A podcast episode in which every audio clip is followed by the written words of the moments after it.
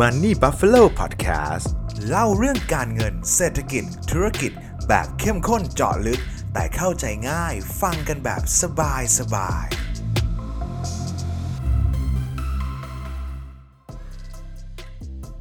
ช่วงที่ผ่านมานะครับเชื่อว่าเพื่อนๆทุกคนเนี่ยน่าจะได้ยินข่าวเกี่ยวกับการปรับขึ้นอัตราดอกเบี้ยครั้งใหญ่เลยนะครับเพื่อนๆเคยสงสัยกันไหมครับว่าทำไมการปรับขึ้นอัตราดอกเบี้ย นักลงทุนแบบเราต้องให้ความสนใจด้วย แล้วถ้าอัตราดอกเบี้ยขึ้นมาจริง ๆ เราจะปรับพอร์ตรับการขึ้นอัตราดอกเบี้ยครั้งนี้ได้อย่างไร เรามาหาคำตอบด้วยกันนะครับสำหรับเพื่อนๆที่ติดตามผ่านช่องทางพอดแคสต์แล้วฟังแค่เสียงอย่างเดียวนะครับ ในตอนนี้ผมอยากจะแนะนำเพื่อนๆให้มารับฟังที่ YouTube เพิ่มเติมนะครับ เพราะว่าผมมีการหยิบกราฟ มีข้อมูลต่างๆนำเสนอเป็นภาพประกอบด้วย เพื่อให้เพื่อนๆทุกคนได้รับข้อมูลอย่างครบถ้วนนั่นเองครับ ก่อนอื่นเลยนะครับเพื่อนๆน่าจะได้ยินข่าวว่าการขึ้นดอกเบี้ยจะกระทบการลงทุนแบบนั้นแบบนี้ถูกไหมครับเหตุผลมันมีอยู่เบื้องหลังเหมือนกันนะครับว่าทำไมทุกคนถึงตื่นตระหนกกับการขึ้นดอกเบี้ยมากมายขนาดนี้นะครับเริ่มแรกนะครับผมอยากจะพาเพื่อนๆทุกคนนะครับไปดูอัตราดอกเบี้ยนะครับของสหรัฐอเมริกานะครับหรือว่าเฟดฟันเรทนั่นเองครับก่อนเลยครับว่าเป็นอย่างไรบ้างในช่วงที่ผ่านมานะครับถ้าเพื่อนๆดูกราฟของอัตราดอกเบี้ยของสหรัฐอเมริกาในช่วงที่ผ่านมานะครับจะเห็นได้ว่าตั้งแต่หลังวิกฤตสับพรามนะครับตั้งแต่ปี 2008 2009 เป็นต้นมาเนี่ยอัตราดอกเบี้ยของโลกเรานะครับอยู่ในระดับที่เรีย กว่าต่ำแบบสุดๆเลยครับ ระดับ 0.5 0.25 ประมาณนี้มาโดยตลอดช่วง 10 ปีหลังนะครับ ดังนั้นเนี่ยครับในช่วงที่ผ่านมาเนี่ยตลาดการเงินต่างๆเนี่ยเลยอยู่ในความเคยชินในสภาวะที่ดอกเบี้ยต่ำครับกู้เงินก็ถูกประเมิน valuation ก็ง่ายอะไรก็ง่ายไปหมดนะครับดังนั้นมันก็เลยทำให้การขึ้นอัตราดอกเบี้ยครั้งนี้เนี่ยน่าจะเป็นการปรับเปลี่ยนสภาพแวดล้อมเปลี่ยนภูมิประเทศของตลาดการเงินไปเลยก็ว่าได้นะครับทีนี้เรามาดูเบื้องลึกกันก่อนดีกว่านะครับว่าทำไมอัตราดอกเบี้ยหรือดอกเบี้ยเนี่ยมันถึงกระทบต่อการลงทุนมากมายขนาดนั้นนะครับผมอยากจะพาเพื่อนๆไปดูดูโมเดลในการคำนวณมูลค่าทางการเงินนะครับหรือว่าถ้าเกิดใครเรียนสายบริหารธุรกิจมาเรียนสายการเงินมา หรือใครที่เริ่มต้นศึกษาเรื่องการลงทุนนะครับผมเชื่อว่าจะต้องรู้จักโมเดลตัวนี้แน่นอนครับ CAPM Model ครับอย่างตัว CAPM Model นะครับเป็นโมเดลในการหาผลตอบแทนคาดหวังนะครับซึ่งเพื่อนๆจะเห็นได้ว่ามันจะมีตัวหนึ่งที่ชื่อว่า risk free rate นะครับไอ้ risk free rate ตัวนี้แหละครับเป็นเขาจะใช้อัตราดอกเบี้ยหรืออัตราดอกเบี้ยบวกความเสี่ยงเล็ก ๆ น้อยๆจาก Fed Fund Rate ขึ้นมานะครับมันก็จะเป็นพื้นฐานของการลงทุนเลยว่า ยิ่งอัตราดอกเบี้ยยิ่งสูงเขาต้องการผลตอบแทนคาดหวังยิ่งสูงขึ้นนะครับ แต่ถ้าเกิด Fed Fund Rate ยิ่งต่ำหรือดอกเบี้ยยิ่งต่ำนะครับ มันก็จะยิ่งทำให้ผลตอบแทนจากการลงทุนเนี่ยเขาคาดหวังน้อยลงนั่นเองครับ หรือว่าจะเป็นโมเดลอีกโมเดลนึงที่ยอดฮิตมากๆนะครับ อย่าง DDM โมเดลนะครับ อย่าง DDM โมเดลเนี่ยจะเป็นวิธีการคำนวณจากกระแสเงินสดนะครับ ผมอาจจะไม่ได้ลงลึกว่าโมเดลนี้มันทำงานในคำนวณยังไงนะครับ แต่ว่าไอ้ตัว DDM โมเดลเนี่ย วิธีการคำนวณหรือสูตรการคำนวณทุกสูตรเลยนะครับ ที่อยู่ในโมเดลนี้เนี่ยก็มีตัว R หรือว่าในที่เนี้ยมันหมายถึง interest หรือว่า Fed Fund Rate ที่เป็น risk free ต่างๆ เหล่านี้ผลตอบแทนที่เขาคาดหวังเหล่านี้ครับ ซึ่งมันก็จะเอามาจาก Cap M นะครับ พอมันเอามาจาก Cap M ปุ๊บ ซึ่ง Cap M พวกนี้ครับ มันคำนวณมาจากอัตราดอกเบี้ยด้วยเช่นกัน พอมันเป็นลักษณะนี้นะครับ ผมอยากพาเพื่อนๆไปดูตารางหนึ่งครับ ตารางเนี่ยจะทำให้เพื่อนๆเห็นได้อย่างชัดเจนมากๆเลยนะครับว่ายิ่งอัตราดอกเบี้ยเพิ่มสูงขึ้นเท่าไหร่มูลค่าปัจจุบันของสินทรัพย์ต่างๆนะครับก็จะยิ่งลดลงนะครับ อย่างตารางด้านบนนะครับมันจะเป็นอัตราดอกเบี้ยนะครับ ส่วนด้านซ้ายจะเป็นจำนวนปีนะครับเพื่อนๆจะเห็นได้เลยว่า ยิ่งผลตอบแทนคาดหวังหรือว่าอัตราดอกเบี้ยหรือว่าผลตอบแทนที่เขาต้องการเนี่ยสูงขึ้นไปเท่าไหร่นะครับราคาหรือว่ามูลค่าปัจจุบันของสินทรัพย์นั้นจะยิ่งลดลงนั่นเองครับดังนั้นโดยสรุปง่ายๆเลยนะครับถ้าดอกเบี้ยขึ้น มูลค่าที่ประเมินก็จะได้ลดลง เมื่อมูลค่าที่ประเมินได้ลดลงนะครับก็จะทำให้ราคาสินทรัพย์ต่างๆ พุ่งลงนั่นเองครับ นั่นก็เลยเป็นเหตุผลว่าทำไมอัตราดอกเบี้ยขึ้น นักลงทุนถึงต้องให้ความสนใจและทุกๆ ครั้งที่เฟดมีการประชุม ก็จะต้องติดตามรับชมกันอย่างหนาแน่นเลยครับทีนี้เพื่อนๆยังจำกันได้ใช่ไหมครับว่าตอนกราฟแรกที่ผมให้เพื่อนๆดูเลยว่าในช่วงตั้งแต่หลังแฮมเบอร์เกอร์ไครซิสมาเนี่ยอัตราดอกเบี้ยเราอยู่ในระดับที่ต่ำมากๆถึงในช่วงปี 2016 นะครับมีการปรับขึ้นมากสุดท้ายก็ต้องรีบลดลงมาเลยครับเพื่อนๆจะเห็นลักษณะนี้ครับว่าในช่วง 10 ปีที่ผ่านมาอัตราดอกเบี้ยเราอยู่ในสภาวะขาลงหรือว่าต่ำติดดินเลยนะครับผมอยากพาเพื่อนๆไปดู valuation ที่ S&P 500 นะครับหรือว่าตลาดหุ้นอเมริกาเนี่ยแหละครับว่าประเมินออกมาเป็นอย่างไรได้บ้างนะครับ ถ้าเกิดเพื่อนๆดูมูลค่าหรือว่า PE ratio นะครับ PE ratio ยิ่งมีค่าสูง แปลว่าหุ้นยิ่งแพงนะครับ ราคายิ่งเพิ่มสูงขึ้นนั่นเองนะครับ ยิ่งแพงไปเรื่อยๆ แต่ถ้า PE ratio ต่ำนั้นหมายความว่าราคาหุ้นจะยิ่งประเมินได้ต่ำลงนะครับ จากกราฟนะครับเพื่อนๆจะเห็นได้อย่างชัดเจนมากๆเลยนะครับว่าตั้งแต่ปี 2010 เป็นต้นมาจนถึงปัจจุบันตอนนี้นะครับปี 2022 นะครับหรือว่านับต้นปีต้นปี 2021 ที่ยังที่ยังไม่ขึ้นดอกเบี้ยก็ได้นะครับ เพื่อนๆจะเห็นได้ว่า PE ratio หรือว่าการประเมินมูลค่าหุ้นนะครับ มีการปรับตัวเพิ่มขึ้นประมาณ1เกือบเกือบหเท่าตัวเลยครับ ดังนั้นหมายความว่าราคาหุ้นที่วิ่งขึ้นมาตั้งแต่ตรงเนี้ยเราเทรดกันในระดับ PE ที่สูงขึ้น หรือว่าเทรดในมูลค่าที่มันเฟอ้อขึ้นนั่นเองครับ ที่นี่ครับ นอกจากเรื่องของtheory ต่างๆ เรื่องของการเงินที่ในการประเมินมันจะทำให้ ราคาประเมินต่ำลงก็จะมีแนวโน้มที่จะถูกเทขายสินทรัพย์ออกมาถ้าเกิดดอกเบี้ยปรับขึ้นถูกไหมครับ การที่ดอกเบี้ยขึ้นนะครับยังมีผลโดยตรงกับ fund flow หรือว่ากระแสเงินเข้าออกด้วยนะครับ โดยทั่วไปแล้วนะครับ เวลาสินค้าทางการเงินราคาจะปรับขึ้นจะปรับลงนะครับ ปัจจัยหนึ่งที่สำคัญมากๆก็คือ fund flow ใน fund flow ก็คือเม็ดเงินนั่นเองครับยิ่งมีเม็ดเงิน วิ่งเข้าตลาดไหนมากนะครับ ราคาสินทรัพย์นั้นก็จะวิ่งขึ้นไปได้เรื่อยๆเลยนะครับ ทีเนี้ยไอการที่ดอกเบี้ยปรับขึ้นเนี่ยครับ มันส่งผลกระทบต่อฟันโฟโดยตรงเลยครับ ไม่ว่าจะเป็นเอ่อเรื่องของสินทรัพย์เสี่ยงต่ำเนี่ยให้ผลตอบแทนที่สูงขึ้นอย่างการฝากเงิน หรือว่าการถือตราสารหนี้ฉบับใหม่ๆที่ออกมานะครับ ให้ดอกเบี้ยที่สูงขึ้นมากกว่าเดิม ดังนั้นโดยทั่วไปแล้วเนี่ยครับอยากให้เพื่อนๆลองจินตนาการถึงตัวเราเองก็ได้ครับ ตอนนี้เราฝากเงินได้ 0.5%อยู่ๆมาวันนึงนะครับเราฝากเงินได้ 3%ถามว่าเงินที่เราเอาไปเสี่ยงในตลาดหุ้นในตลาดคริปโต หรือว่าในอสังหาดิมทรัพย์ต่าง ๆ ที่มันเสี่ยงมากๆนะครับ ส่วนหนึ่งก็จะมีเงินไหลออกเอามาเก็บไว้ในพวกสินทรัพย์เสี่ยงต่ำพวกนี้นะเพื่อลดความเสี่ยงของพอร์ต เพราะว่าเมื่อก่อนได้ 0.5 มันไม่โอเค แต่พอมันเป็น 3% 4% 5%เนี่ยมันเริ่มดีขึ้นดังนั้นหมายความว่ามันก็จะมีเม็ดเงินบางส่วนนะครับจากตลาดสินทรัพย์ที่มีความเสี่ยงอย่างหุ้นคริปโตต่างๆเนี่ยพุ่งกลับเข้ามาที่สินทรัพย์ ความเสี่ยงต่ำเมื่อมีเงินไหลออกนะครับ มันก็จะทำให้ราคาพุ่งลงนั่นเองครับ นักลงทุนก็เลยหวั่นกลัวกัน อีกประเด็นหนึ่งที่ทำให้ฟันโฟกลัวเรื่องของการดอกเบี้ยขึ้นมากๆ นั่นก็คือต้นทุนในการกู้ยืมนะครับต้องยอมรับกับเพื่อนๆอย่างหนึ่งว่าในตลาดการลงทุนนะครับเงินที่นำมาลงทุนเนี่ยสำหรับเราที่เป็นนักลงทุนรายย่อยเนี่ยส่วนใหญ่ก็จะเอาเงินเก็บเงินออมอะไรมาลงทุนถูกไหมครับแต่ถ้าเป็นนักลงทุนสถาบันที่มีขนาดใหญ่มากๆนะครับเวลาเขาลงทุนเนี่ยเขาไม่เอาเงินเขามีเงินอยู่ร้อยหนึ่งเขาไม่เอาลงแค่ร้อยหนึ่งหรอกครับเขาจะเอาเงิน 100 ไปวางประกันเป็นหลักประกัน แล้วก็กู้เงินออกมาลงทุนเพิ่มนะครับ สมมติว่ากู้มาเท่านึง จากเงิน 100 ก็จะเป็น 200นั่นเองเพราะเขามองว่าถ้าเขานำไปลงทุนได้ผลตอบแทนปีหนึ่ง8% 10%นะครับ มาจ่ายดอกเบี้ย2-3%เนี่ยเขาได้กำไรส่วนต่างตรงนั้น เขาก็จะทำให้พอร์ตลงทุนโดยภาพรวมนะครับ ยิ่งเติบโตได้ดีมากขึ้นนะแต่ทีนี้พอดอกเบี้ยเป็นขาขึ้นนะครับ แล้วประกอบกับเงิน fund flow ไหลออกด้วย มันทำให้ผลตอบแทนในสินทรัพย์เสี่ยงทำได้ยากมากขึ้น ต้นทุนในการกู้ยืมสูงขึ้นนะครับ มันก็ยิ่งทำให้เม็ดเงินของ fund flow นะครับ กู้ยืมน้อยลง เงินไหลเข้าตลาดสินทรัพย์เสี่ยงต่างๆ เหล่านี้น้อยลงนะครับ มันก็จะเกิดสภาวะอย่างที่รวมๆนะครับว่าดอกเบี้ยขึ้นจะขายสินทรัพย์เสี่ยงมาถือสินทรัพย์เสี่ยงต่ำนะครับรวมถึงปริมาณวงเงินกู้เงินลดนะครับปริมาณเงินลงทุนก็จะลดลงไปด้วยนั่นเองครับทีนี้ครับสิ่งที่เราจะต้องถามกับตัวเองต่อไปเลยครับแล้วแนวโน้มการขึ้นดอกเบี้ยเนี่ย มันจะขึ้นจริงไหมครับ แน่นอนครับอย่างที่ผมเกริ่นมาโดยตลอดเนี่ยเพื่อนๆน่าจะเข้าใจแล้วเห็นภาพกันแล้วว่าการขึ้นอัตราดอกเบี้ยเนี่ยไม่เป็นผลดีต่อสินทรัพย์เสี่ยงไม่ว่าจะเป็นหุ้นคริปโตทองคำอสังหาริมทรัพย์เลยนะครับแต่คำถามที่น่าสนใจต่อมาคือ ดอกเบี้ยจะขึ้นจริงหรือไม่ครับถ้าเกิดใครได้ติดตามข่าวหรือว่าติดตามเรื่องของเฟดที่เขาออกมาพูดนะครับประเด็นหลักๆ เรื่องหนึ่งเลยนะครับที่เขาจะต้องขึ้นดอกเบี้ยอย่างแน่นอนเลยนะครับนั่นก็คือเรื่องของเงินเฟ้อนั่นเองครับในช่วงที่ผ่านมาเพื่อนๆจะเห็นเงินเฟ้อที่เพิ่มสูงขึ้นมากๆนะครับทั้งที่ของสหรัฐทั้งยุโรปของไทยเองก็ปรับตัวเพิ่มขึ้นสูงขึ้นนะครับ ถ้าเราจะเจาะลึกลงไปในเงินเฟ้อนะครับ เงินเฟ้อมันมาจากไหนไปบ้างนะครับ โดยปกติแล้วเงินเฟ้อที่มาเนี่ยมันจะมาจาก 2 ปัจจัยหลักครับ ปัจจัยแรกก็คือ cost put นะครับ ปัจจัยที่ 2 คือ demand pull นะครับ เพื่อให้เพื่อนๆเข้าใจเรื่องของ cost put และ demand pull มากขึ้นนะครับ อยากจะพาเพื่อนไปดูกราฟง่ายๆครับ กฎของ demand และ supply เนี่ยครับ ปกติกราฟของ demand เนี่ยจะเป็นเส้นนอนครับ จะเป็นเส้นแนวลาดลงมานะครับ ส่วนกราฟ supply จะเป็นเส้นชันขึ้นนะครับความชันเพิ่มขึ้นนะครับ ปกติแล้วราคาของสินค้าและบริการเนี่ยมันจะมีดุลยภาพอยู่ครับนั่นก็คือที่ระดับราคาหนึ่งระดับราคาขายหนึ่งเป็นกฎของ demand supply ทั่วไปนะครับทีนี้เนี่ยครับเมื่อต้นทุนการผลิตปรับตัวสูงขึ้น supply ปรับตัวน้อยลงนะครับมีโรงงานปิดไปจากภาวะโควิดต่างๆนะครับมันก็เลยทำให้ณที่ระดับการผลิตเดิมไม่สามารถทำได้นะครับนักเศรษฐศาสตร์เนี่ยเขาจะเรียก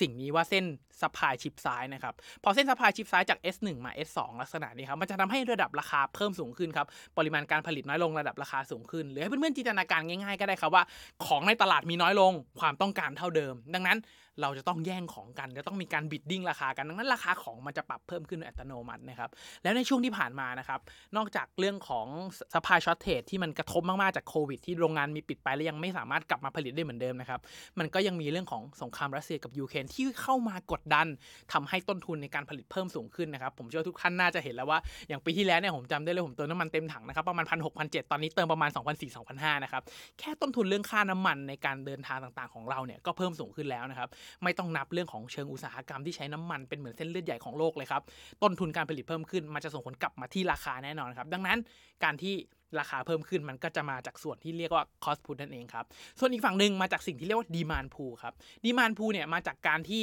ความต้องการการบริโภคมากขึ้นนะครับ ในช่วงปี 2 ปีที่ผ่านมาเนี่ยเราเกิดการระบาดของโควิดถูกไหมครับ มันทำให้ความต้องการการบริโภคลดลงและเศรษฐกิจแทบจะถูกแช่แข็งไปอยู่ประมาณ 2-3 เดือนเลยนะครับ ทั่วโลกล็อกดาวน์นะครับ แต่หลังจากที่เราเริ่มมีวัคซีนทุกคนเริ่มแบบเห็นโควิดเป็นธรรมดา ผมก็เห็นคนกักตัวบ้างไม่กักตัวบ้างเริ่ม รู้สึกว่าการป่วยโควิดเป็นเรื่องธรรมดาที่ไม่ใช่เรื่องใหญ่อะไร แล้วไม่ได้น่ารังเกียจขนาดนั้นถูกไหมครับในช่วงที่ผ่านมา ดังนั้นเนี่ยความต้องการต่างๆ มันเริ่มกลับมาครับdemand pull มันจะเป็นการที่ demand shift ขวานะครับในทางเศรษฐศาสตร์คือ demand มันเพิ่มขึ้นจาก D1 เป็น D2 จากกราฟที่เพื่อนๆเห็นอยู่ข้างหน้าเลยนะครับทีนี้พอกราฟมันเพิ่มขึ้นนะครับมัน shift ไปทางขวาเนี่ยมันทำให้ระดับราคายิ่งเพิ่มสูงขึ้นครับพอระดับราคาเพิ่มสูงขึ้น demand pull ก็เพิ่ม cost push ก็เพิ่มนะครับสุดท้ายนะครับมันก็เลยมาตกอยู่ที่ราคาที่มันดีดแรงมากๆในช่วงที่ผ่านมานั่นเองครับนอกจากนี้นะครับเรื่องจากของเงินเฟ้อมาจาก cost push กับ demand pull ด้วยนะครับมันยังมีอีกหนึ่งทฤษฎีครับที่ทำให้เราเห็นภาพว่าทำไมถึงเกิดเงินเฟ้อในระบบเศรษฐกิจได้มากขึ้นครับทฤษฎีนี้ครับจะเรียกว่าทฤษฎีปริมาณเงินเลยครับหรือว่า quantity theory of money นะครับ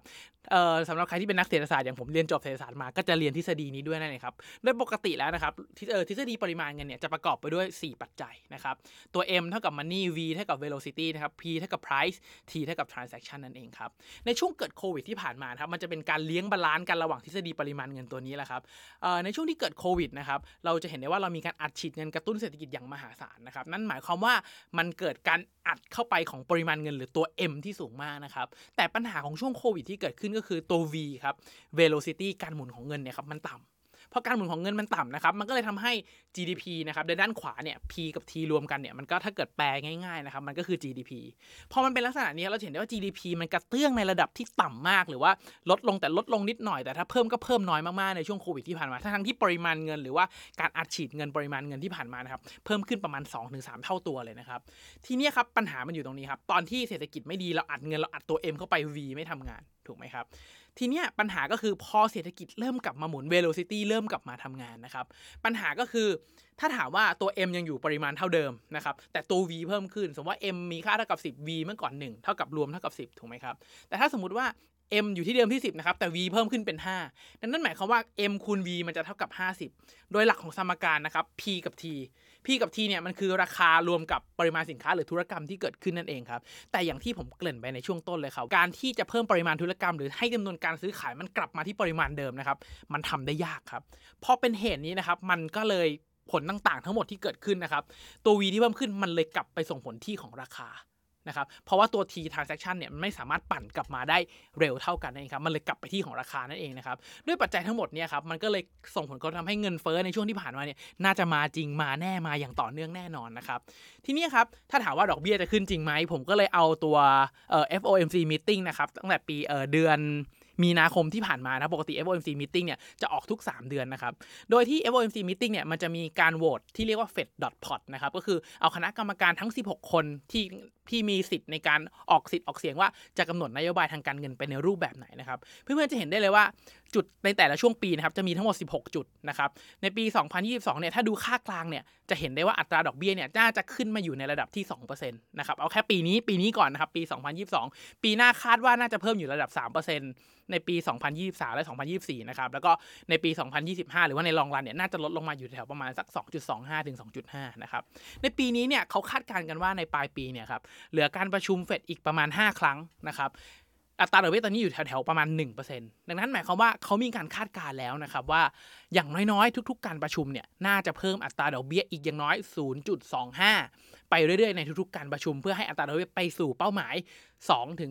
2.25%นะครับดังนั้นถ้าถามว่าเมื่อผลโหวตออกมาเป็นลักษณะนี้ความคิดเห็นของคนที่มีสิทธิ์ในการคำนวณนโยบายต่างๆ เห็นข้อมูลต่างๆ แล้วเนี่ยเขามองว่าน่าจะอยู่ที่ระดับที่ 2 แน่ๆดังนั้น เราน่าจะเห็นอัตราดอกเบี้ยที่ทยอยปรับเพิ่มขึ้นอย่างแน่นอนครับอย่างที่ผมพูดไปในตอนแรกเลยครับว่าอัตราเงินเฟ้อเพิ่มสูงขึ้นเรื่อยๆนะครับตั้งแต่การระบาดโควิดตั้งแต่ปี 2020 มา 2021 นะครับพอกลางปี 2021 เนี่ยอัตราเงินเฟ้อของสหรัฐอเมริกานะครับอยู่ที่ระดับ 5 เป็นขั้นต่ำนะครับแล้วก็ 5.4 5.3 5.4 แล้วก็กระโดดเป็น 6 เป็น 7 ล่าสุดคือ 8.5 เลยนะครับ ซึ่งถือว่าอยู่ในระดับที่สูงมากๆนะครับ ระดับ 8%เนี่ยครับไม่แค่อเมริกาเท่านั้นนะครับ ยุโรปเองก็สูงเช่นกันนะครับ เมื่อก่อนยุโรปเงินเฟ้ออยู่ระดับประมาณ 1.5 ถึง 2 นะครับ พอโควิดเศรษฐกิจเริ่มกลับมาหมุนเกิด velocity ของเงินนะครับ อัตราเงินเฟ้อนะครับก็พุ่งขึ้นไปสูงระดับถึง 7.5%เลยครับ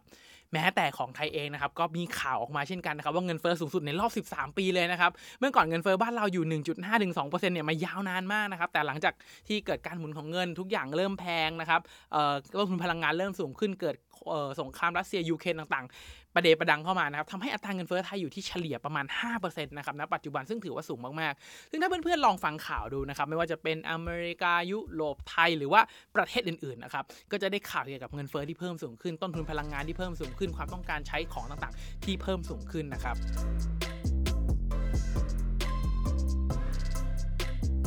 ทีนี้มาถึงคำถามสุดท้ายครับ แล้วนักลงทุนแบบเราจะปรับพอร์ตรับดอกเบี้ยขึ้นแบบนี้ได้อย่างไรบ้างครับ ซึ่งจากที่ผมเกริ่นมาทั้งหมดเลยนะครับ ก็ต้องบอกกับเพื่อนๆว่าในช่วงที่อัตราดอกเบี้ยเป็นขาขึ้นเนี่ยครับอาจจะไม่ใช่ช่วงเวลาที่ดีสำหรับการลงทุนในสินทรัพย์เสี่ยงมากนั้นครับโดยปกติที่เวลาเราจัดพอร์ตการลงทุนเนี่ยเราก็จะกระจายสินทรัพย์การลงทุนที่หลากหลายนะครับมีทั้งเงินสดอสังหาหุ้นสินค้าโภคภัณฑ์ตราสารหนี้ต่างๆถูกไหมครับคำแนะนำแรกที่ผมอาจจะแนะนำให้กับเพื่อนๆได้เลยครับอย่างแรกคือเก็บเงินสด เพิ่มขึ้นนั่นเองครับ พอบอกเก็บเงินสดมากขึ้นเพื่อนๆก็อาจสงสัยว่าโอ้โหคุณเคนแต่เงินเฟ้อมันสูงมากนะอย่างนี้เงินเราด้อยค่าหรือเปล่าคำตอบคือถ้าพูดแบบนั้นมันก็ใช่เลยครับ แต่ว่าต้องยอมรับว่าเวลาที่ดอกเบี้ยเป็นขาขึ้นการประเมินมูลค่าหุ้นต่างๆนะครับแนวโน้มของตลาดสินทรัพย์เสี่ยงต่างๆเนี่ยมีแนวโน้มเป็นขาลงนะครับสมมติว่าปีหนึ่งเราขาดทุนเงินเฟ้อ5%แต่ถ้าตลาดหุ้นลง 20-30%ดังนั้นหมายความว่าเราชนะตลาดหุ้นนะครับ ดังนั้นเนี่ยการที่ถือเงินสดในบางช่วงมาตอนแม้เงินเฟอ้อที่สูงนะครับอาจจะเป็นสภาวะที่ดีมากกว่านั่นเองครับดังนั้นคำแนะนำแรกอยากให้เพื่อนๆนะครับเพิ่มสัดส่วนการถือเงินสดที่เพิ่มขึ้นนะครับ เมื่อก่อนอาจจะถือ 5-10%ช่วงเวลานี้ผมอาจจะแนะนำ20-40%นะครับ แล้วแต่ความระดับความเสี่ยงที่เพื่อนๆรับได้เลยนะครับ ทีนี้ครับก็ไม่ใช่ว่าหุ้นทุกตัวนะครับ จะเป็นลบ เรื่องของดอกเบี้ยขาขึ้นนะครับ การที่ดอกเบี้ยเป็นขาขึ้นเนี่ย มันก็มีหุ้นบางตัว หุ้นบางกลุ่ม บางอุตสาหกรรมนะครับ ที่ได้ผลประโยชน์จากดอกเบี้ยขาขึ้นนะครับ เช่นนะครับ การเงิน การธนาคาร บริษัทประกันต่างๆนะครับ อย่างเช่น บริษัทธนาคารเนี่ยกำไรหลักของเขาเนี่ย หน้าที่หลักของธุรกิจธนาคารครับ ก็คือการรับฝากเงินและปล่อยกู้เงินถูกไหมครับ ทีเนี้ยการรับฝากเงินเนี่ยครับ กับการปล่อยกู้เงินเนี่ยมันจะมีสเปดส่วนต่างอยู่ การที่ดอกเบี้ยเป็นขาขึ้นเนี่ยมันจะทำให้สเปดส่วนต่างตรงนี้ครับกว้างขึ้นครับหรือว่าในภาษาการเงินเราจะเรียกกันว่า NIM หรือว่า Net Interest Margin เนี่ยจะเพิ่มสูงขึ้น เมื่อ Net Interest Margin สูงขึ้นนะครับก็จะให้กำไรของธนาคารยิ่งเพิ่มสูงขึ้นนั่นเองครับหรือว่าเป็นธุรกิจประกันธุรกิจประกันในช่วงที่เป็นดอกเบี้ยขาลงนี่ suffer มากๆนะครับเพราะว่าธุรกิจประกันอย่างเช่นใครซื้อประกันออมทรัพย์เพื่อนๆก็จะเห็นว่าเขาจะมีการการันตีผลตอบแทนให้ถ้าเราปฏิบัติตามสัญญาประกันถูกไหมครับตอนนี้ IRR เนี่ยอยู่ที่ประมาณ 1.5-2%นะครับแต่ในกรณีทดอกเบี้ยเป็นขาขึ้น เขาสามารถลงทุนในพวกสินทรัพย์เสี่ยงต่ำอย่างตราสารหนี้การฝากเงินต่างๆ ได้ผลตอบแทนมากขึ้น แต่ดอกเบี้ยเขายังจ่ายให้กับพวกแผนประกันต่างๆ อยู่ที่ 1.5-2%เท่าเดิมดังนั้นหมายความว่าจะตามมาด้วยกำไรของบริษัทประกันที่เพิ่มขึ้นนั่นเองครับ ซึ่งจะสวนทางกับช่วง 10 ปีที่ผ่านมานั่นเองครับ หรือว่าจะเป็นกลุ่มคอมมูนิตี้นะครับ โดยปกติที่เวลาเราเลือกลงทุนในบริษัทต่างๆนะครับ เราจะดูบรรทัดสุดท้ายหรือว่าสินค้าที่เขาขายได้อยู่แล้วนะครับว่าเขาขายสินค้าเป็นอะไร ถ้าแปลง่ายคือถ้าสินค้าที่เขาขาย มันขี่เงินเฟ้อแพงเพิ่มสูงขึ้นด้วย ตามเงินเฟ้อที่เพิ่มสูงขึ้นราคาสินค้าขายเพิ่มสูงขึ้น บริษัทเขาก็จะสามารถ ได้กำไรที่เพิ่มขึ้นนั่นเอง หรือว่าจะเป็นกลุ่มพวก consumer goods ต่างๆนะครับที่เวลาที่เศรษฐกิจไม่ดีดอกเบี้ยเป็นขาขึ้นนะครับการบริโภคต่างๆเนี่ยคนจะมาโฟกัสเกี่ยวกับพวก consumer ต่างๆ พวกเนี้ยมากขึ้น พวก consumer พวกเนี้ยนะครับมันมักจะขึ้นตามเงินเฟ้อพวกเนี้ยอยู่แล้วนะครับดังนั้นราคาขายจะได้ดีขึ้น แต่ความต้องการในการบริโภคไม่ได้ขยับลดลงมากนักนะครับดังนั้นกลุ่มพวกธนาคารการเงินธนาคาร หรือว่าโภคภัณฑ์หรือว่า กลุ่มที่เป็นพวกกลุ่มบริโภคเนี่ยสามารถซื้อได้นะครับ ถ้าเกิดใครยังอยากรักษาสัดส่วนการลงทุนในหุ้นอยู่ ผมแนะนำว่าอาจจะเพิ่มสัดส่วนการลงทุนในหุ้นในพวกสินทรัพย์เหล่านี้ได้นะครับ พวกหุ้นอุตสาหกรรมเหล่านี้ได้ แต่ว่าในช่วงนี้นะครับถ้าเกิดใครเลือกลงทุนในหุ้นเนี่ยผมอาจจะแนะนำว่าให้เพื่อนๆเลือกเปลี่ยนวิธีการลงทุนเป็นเรียกว่า bottom up analysis นะครับ ปกติการลงทุนในหุ้นเนี่ยจะมี top down กับ bottom up นะครับ ผมอยากให้เพื่อนๆเน้นที่ bottom up เป็นหลักเลยนะครับ เพราะถ้าท็อปดาวดูเศรษฐกิจในภาพรวมเนี่ยต้องบอกเลยว่าไม่น่าลงทุนในสินทรัพย์เสี่ยงต่างๆเลยครับนโยบายก็กดดันทุกอย่างก็แพงทุกอย่างไม่น่าสนใจนะครับแต่ถ้าเกิดดูไปที่ bottom up เนี่ยเราจะโฟกัสไปที่บริษัทมากขึ้น บริษัทต่างๆ ที่เราน่าน่าสนใจลงทุนนะก็จะเป็นพวกบริษัทที่มีหนี้น้อยนะครับฐานลูกค้าดีมีแบรนด์ต่างๆ สามารถรักษาฐานกำไรได้ ดอกเบี้ยขึ้นไม่ได้ส่งผลกระทบต่อการค่าใช้จ่ายในการกู้ยืมมากนะครับบริษัทเหล่านี้เนี่ย สามารถลงทุนได้นะครับ แต่ว่าอาจจะต้องใช้ความรู้ความสามารถในการเจาะลึกบริษัทนิดนึงนะครับ ในอุตสาหกรรมบางอุตสาหกรรมที่เสียประโยชน์จากดอกเบี้ยขาขึ้นนะครับ แต่ว่าก็มีอยู่บางบริษัทนะครับที่สามารถ performance ได้ดีในสภาวะแบบนี้เช่นกันนะครับ ช่วงเวลานี้อาจจะต้องทำการบ้านหนักนิดนึงครับ เพราะว่าภาพตลาดภาพรวมเป็นขาลงนั่นเองครับ แต่ว่าก็ยังมีบางบริษัทที่สามารถรักษาตัวเองได้ดีนะครับ แต่ถ้าเกิดถามผมสินทรัพย์ไหนที่ผมไม่แนะนำหรืออยากให้ลดการสัดส่วนการถือให้น้อยลงที่สุดนะครับผมก็ต้องบอกว่าเป็นพวกตราสารหนี้กองทุนรวมอสังหาริมทรัพย์หรือว่าพวก REIT พวกนี้เลยครับเหตุผลง่ายๆ ก็เพราะว่าอยากให้เพื่อนๆลองจินตนาการแบบนี้นะสมมติเพื่อนๆถือตราสารหนี้ตัวหนึ่งนะครับที่ราคา 1,000 บาท ให้ดอกเบี้ยอยู่ที่ 1%ดังนั้นหมายความว่าทุกๆ ปีที่เพื่อนๆถือตราสารหนี้ตัวนี้นะครับจะให้ดอกเบี้ยปีละ10 บาท 10 บาท 10 บาท 10 บาทไปเรื่อยๆถูกไหมครับสมมติว่าตราสารหนี้ตัวนี้อายุ 5 ปี เพื่อนๆก็จะได้ 10 บาท 10 บาท 10 บาท 5 ครั้งแล้วปีสุดท้ายได้เงิน 1,000 บาทคืนนะครับแต่ถ้าเกิดสมมติว่าตาอัตราดอกเบี้ยเป็นขาขึ้นนะครับนั่นหมายความว่าตราสารหนี้ชุดใหม่ๆนะครับที่ออกมาหลังจากนี้เนี่ยมันจะให้ดอกเบี้ยที่เพิ่มสูงขึ้นอะสมมติผมยกเคสที่มันเอ็กซ์ตีนิดนึงนะครับจากเดิมที่ให้ 10 บาท 10 บาท 10 บาทดูไหมครับทีเนี้ยตราสารหนี้ชุดใหม่นะครับออกมาที่ราคา 1,000 เท่ากัน แต่ให้ดอกเบี้ยที่5%นั่นหมายความว่าเพื่อนๆจะได้ 50 50 50 50 50 เพื่อนๆลองคิดดูนะครับว่าจะเกิดอะไรขึ้นกับตราสารหนี้ชุดแรกที่ให้ดอกเบี้ยที่1%นะครับ ก็จะไม่มีนักลงทุนคนไหนอยากถือนั่นเองครับ ก็จะเกิดแรงเทขายตราสารหนี้ที่ให้ดอกเบี้ย1%ออกมา เพื่อเอาเงินไปถือตราสารหนี้ที่ให้5%นั่นเองครับ ดังนั้นมันก็จะเกิดการไหลของราคาจาก 1,000 บาทนะครับปกติเราขายได้ 1,000ถูกไหมครับไอ้1,000บาทนี่ครับก็จะไหลไหลไหลไหลไหลลงมาเรื่อยๆเลยครับจนสมมุติว่ามันให้ดอกเบี้ยที่ 10 บาท 10 บาท 10 บาท 10 บาทถูกไหมครับสมมติว่าราคาไหลลงมาเหลือที่ 500นะครับอาจจะเอ็กซ์ตรีมนิดนึงเหลือที่ 500 แต่ว่าให้ผลตอบแทนที่ 10 บาทไปเรื่อยๆ 5 ปีถูกไหมครับดังนั้นเมื่อเอา 10 หาร 500นะครับมันจะเท่ากับ 2% เพื่อนๆจะเห็นได้ครับว่า ราคาที่ลดลงของตราสารหนี้ของหน้าตั๋วพวกนี้ที่ลดลงเนี่ยมันทำให้ผลตอบแทนเพิ่มสูงขึ้นด้วยนะครับ ดังนั้นในช่วงที่อัตราดอกเบี้ยเป็นขาขึ้นพวกนี้ครับตราสารที่ให้ผลตอบแทนเป็นบล็อก บล็อกบล็อกเป็นช่วงๆแบบนี้เนี่ยราคาจะลงนั่นเองครับหรือว่าในทางการเงินเราจะเรียกว่า interest rate risk นั่นเองครับดอกเบี้ยขึ้นราคาจะลงนะครับดังนั้นในช่วงนี้ผมอาจจะไม่แนะนำให้เพื่อนๆถือตราสารหนี้ที่เป็นพวกลักษณะจ่ายดอกเบี้ยแบบนี้ หรือว่ากองทุนอสังหาหรือรีสักเท่าไหร่นะครับทีนี้ครับก็ไม่ใช่ว่าอัตราดอกเบี้ยขาขึ้นแล้วมันจะปรับเงินเฟ้อได้ลงนะครับเออสิ่งหนึ่งที่เราเกริ่นหรือเราคุยกันมาตลอดทั้งคลิปนี้เลยนะครับก็คือการที่เมื่อเวลาอัตราดอกเบี้ยเป็นขาขึ้นนะครับเขาจะทำเพื่อลดความร้อนแรงของเศรษฐกิจหรือว่าจัดการกับสิ่งที่เรียกว่าเงินเฟ้อนั่นเองครับ แต่ว่าก็ไม่ใช่ทุกครั้งนะครับ ที่เหล่าธนาคารกลางปรับอัตราดอกเบี้ยขึ้น และจะจัดการปัญหาเงินเฟ้อได้อยู่หมัดนั่นเองครับ ดังนั้นอีกตัวหนึ่งที่ผมอยากให้เพื่อนๆติดตามอย่างใกล้ชิดเลยครับ นั่นก็คือสิ่งที่เรียกว่า real yield นั่นเองครับ real yield นะครับมันจะเท่ากับ nominal yield นะครับหักลบด้วยอัตราเงินเฟ้อนั่นเองครับดังนั้นหมายความว่าต่อให้ yield นะครับ yield ตัวนี้ผมอาจจะแทนด้วยอัตราดอกเบี้ยไปเลยนะครับเมื่อลบด้วยอัตราเงินเฟ้อสมมุติว่าพอมันลบกันปุ๊บ real yield ปรับเพิ่มสูงขึ้น สมมุตินะครับปรับเพิ่มสูงขึ้นดังนั้นหมายความว่าเขาสามารถจัดการอัตราเงินเฟ้อได้อย่างอยู่หมัดเลยครับ แต่ถ้าสมมติว่า real yield มีค่าติดลบนะครับลงมา ดังนั้นหมายความว่าอัตราเงินเฟ้อมีค่าสูงกว่าอัตราดอกเบี้ย ที่ปรับเพิ่มขึ้นนั่นเองนั่นหมายความว่าเขาเอาเงินเฟ้อไม่อยู่นั่นเองครับ ในกรณีที่ถ้า real yield ติดลบนะครับ ในกรณีที่ real yield ติดลบ ถ้าเพื่อนๆยังเห็น real yield ลดลงอยู่หรือว่าเพิ่มไม่ได้เพิ่มสูงขึ้นมากนะครับ มันก็อาจจะมีสินทรัพย์บางสินทรัพย์ที่สามารถ perform ได้ดีเพิ่มเติมอย่างเช่น ทองคำนะครับ ถ้าใครสนใจเรื่องของทองคำผมแนะนำว่าเรามีคลิปย้อนหลังเกี่ยวกับทองคำให้เพื่อนๆศึกษาอย่างเต็มที่เลยครับว่าทำไมทองคำถึงเป็นสินทรัพย์อีกตัวหนึ่งที่น่าถือนะครับ หรือจะเป็น BTC ก็สามารถถือได้เพราะว่าเราถือว่าเป็นทองคำดิจิตอลนะครับ แต่ว่าถ้าสำหรับใครที่ไม่ได้เชื่อในคริปโต ผมว่าทองคำก่อนก็เป็นทางเลือกที่น่าสนใจนะครับ แต่ว่าก็ยังมีอีกสินทรัพย์ตัวหนึ่งที่น่าสนใจขึ้นมานั่นก็คืออสังหาริมทรัพย์นั่นเองครับอสังหาริมทรัพย์ที่ผมพูดถึงในก่อนหน้านั้นที่มีปัญหาเรื่องอัตราดอกเบี้ยถูกไหมครับอันนั้นเนี่ยผมพูดถึงกองทุนรวมอสังหาริมทรัพย์หรือ REIT ที่เป็นการลงทุนทางอ้อมนะครับแต่ถ้า real yield ติดลบ ลงมาเรื่อยๆ ปัญหาเงินเฟ้อเอาไม่อยู่นะครับ อสังหาริมทรัพย์ก็เป็นอีกหนึ่งสินทรัพย์ที่น่าสนใจนะครับ แต่ว่าอาจจะต้องใช้ความรู้ความเข้าใจการเลือกทำเลการเลือกทรัพย์สักนิดนึงนะครับ เพื่อให้ยิวเนี่ยอยู่ในระดับที่พึงพอใจนั่นเองครับ ก็อยากให้เพื่อนๆศึกษาเรื่องการลงทุนในอสังหาริมทรัพย์เพิ่มเติมด้วยนะครับว่าคอนโดดีไหมหรือว่าจะเป็นบ้านเดี่ยวมากกว่านะครับทีนี้ก็ขึ้นอยู่กับความถนัดของเพื่อนๆแต่ละคนเลยครับเป็นยังไงบ้างครับ ผมเชื่อว่าเพื่อนๆน่าจะเข้าใจกันมากขึ้นแล้วใช่ไหมครับว่าทำไมดอกเบี้ยขึ้น นักลงทุนแบบเราก็เลยค่อนข้างจะกลัวสภาวะแบบนี้นะครับเพราะว่ามันเป็นผลลบต่อสินทรัพย์เสี่ยงนั่นเองครับ เพื่อนๆมีความคิดเห็นอย่างไรอยากให้คอมเมนต์พูดคุยกันนะครับว่าจะปรับพอร์ตยังไงมีความเห็นเกี่ยวกับดอกเบี้ยขึ้นแบบไหนนะครับหรือว่ามีสินทรัพย์ตัวไหนน่าลงทุน อยากให้คอมเมนต์พูดคุยกันนะครับผมจะอ่านทุกๆคอมเมนต์เลยครับสุดท้ายนะครับอยากจะรบกวนเพื่อนๆทุกคนจริงๆครับให้กดไลค์กดแชร์กด subscribe นะครับในทุกๆช่องทางที่ทุกท่านรับฟังนะครับเพื่อเป็นกำลังใจให้กับตัวผม เป็นกำลังใจให้กับทีมงานบันนี่บัฟฟาโลนะครับเพื่อตั้งใจผลิตชิ้นงานดีๆต่อไปนั่นเองนะครับยังไงก็ขอให้ทุกท่านโชคดีกับการลงทุนนะครับ